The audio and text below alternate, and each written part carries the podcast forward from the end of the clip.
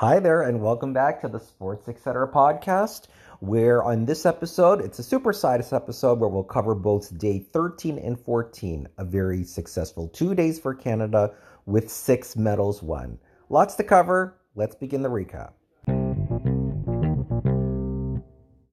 We begin our updates with women's hockey and in the gold medal final on Thursday, Canada hoping to reverse the result from 2018 versus the United States.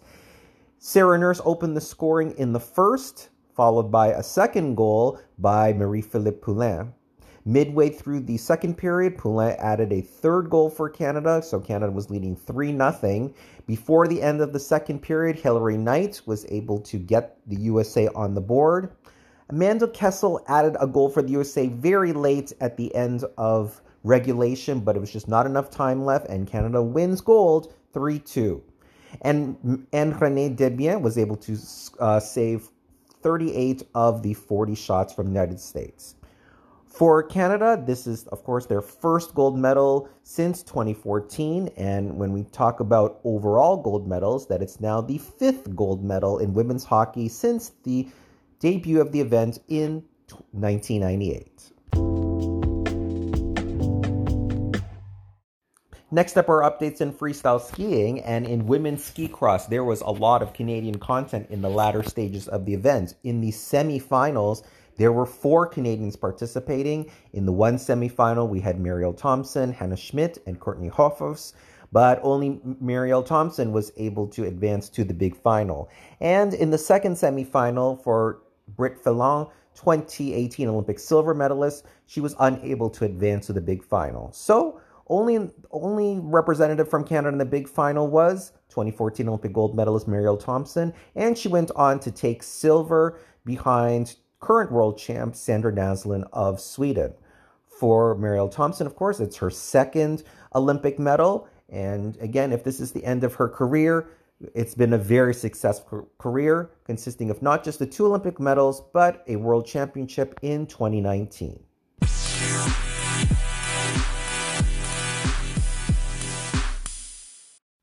Elsewhere in freestyle skiing, it was the final in women's halfpipe on Friday. Defending Olympic champ Cassie Sharpe had an excellent day, improving in each of her three runs, culminating with a 91 on her third run to take silver.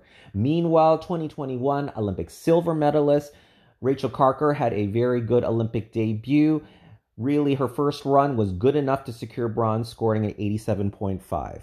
But no one was going to touch heavy favorite and already a gold medalist in big air, Eileen Gu of China, winning her second gold with a 95.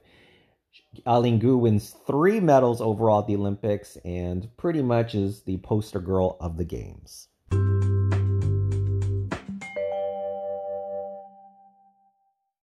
Moving on to updates in long track speed skating, and it was a day of redemption for Laurent Dubreuil in the men's 1,000 meters taking place on Friday.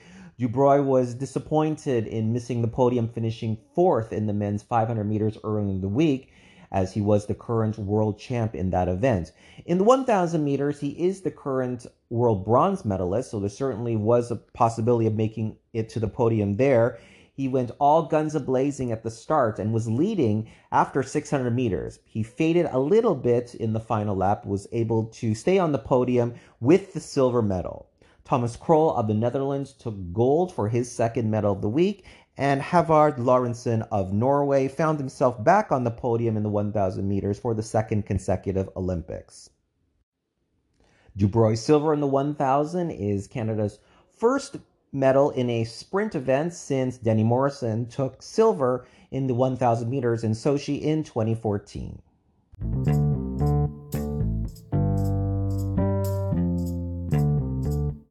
In curling on the women's side, it was an unfortunate end to the tournament for 2014 Olympic gold medalist Jennifer Jones.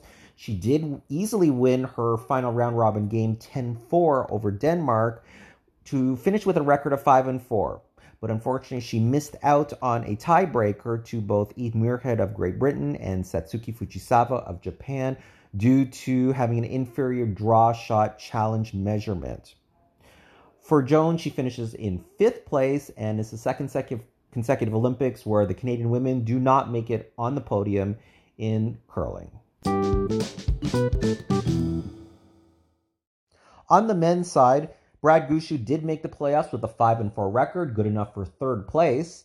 And in the semifinal, he was up against current world champ and two time Olympic medalist Niklas Edin of Sweden.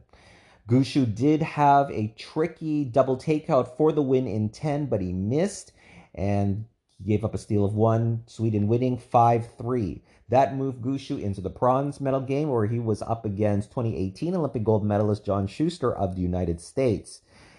Gushue was actually behind 5 4 heading into 8, but he was able to score 2. And then in the ninth, was able to steal a critical 2 to take the lead 5 8 5, and he didn't look back, running the USA out of rocks to take the bronze medal. For both Brad Gushue, third Mark Nichols, and alternate Mark Kennedy, it is the second Olympic medal for each a little piece of trivia here as respect to Canadian curling. This is the first ever bronze medal ever won by a Canadian men's team at the Olympics.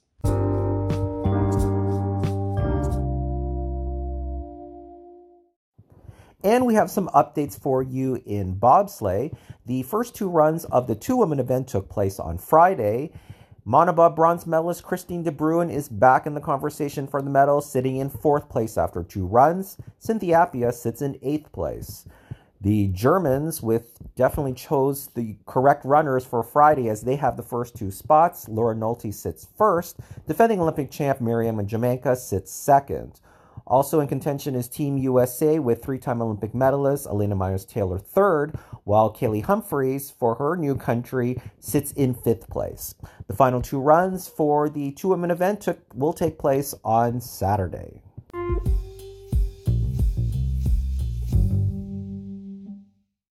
Here's what to look out for on the final weekend for Team Canada in Beijing. In long track speed skating, we'll see whether or not Ivanie Blondin, a two time world champion, can finally make it onto the podium in women's mass start. In freestyle skiing, it will be the final of men's halfpipe, and there are three Canadians who have made the final Brendan Mackay, Noah Bowman, and Simon d'Artois. In bobsleigh, we had just mentioned Christine de Bruin will try to make it onto her second podium of the week with the final two runs in the two women event. While on the men's side, Justin Kripps and Chris Spring get their four man event underway with the first two runs there. And lastly, in alpine skiing, it will be the mixed team parallel events on Saturday. Canada faces off against Slovenia in the round of 16. So that ends our recap of a very successful day 13 and 14 for Team Canada at the 2022 Winter Olympics in Beijing, where Canada won six medals across the two days to bring its total medal count to 24. This matches the medal count from Torino in 2006. Continue to follow the Sports Etc. Twitter account for live updates on sports as they happen throughout the day.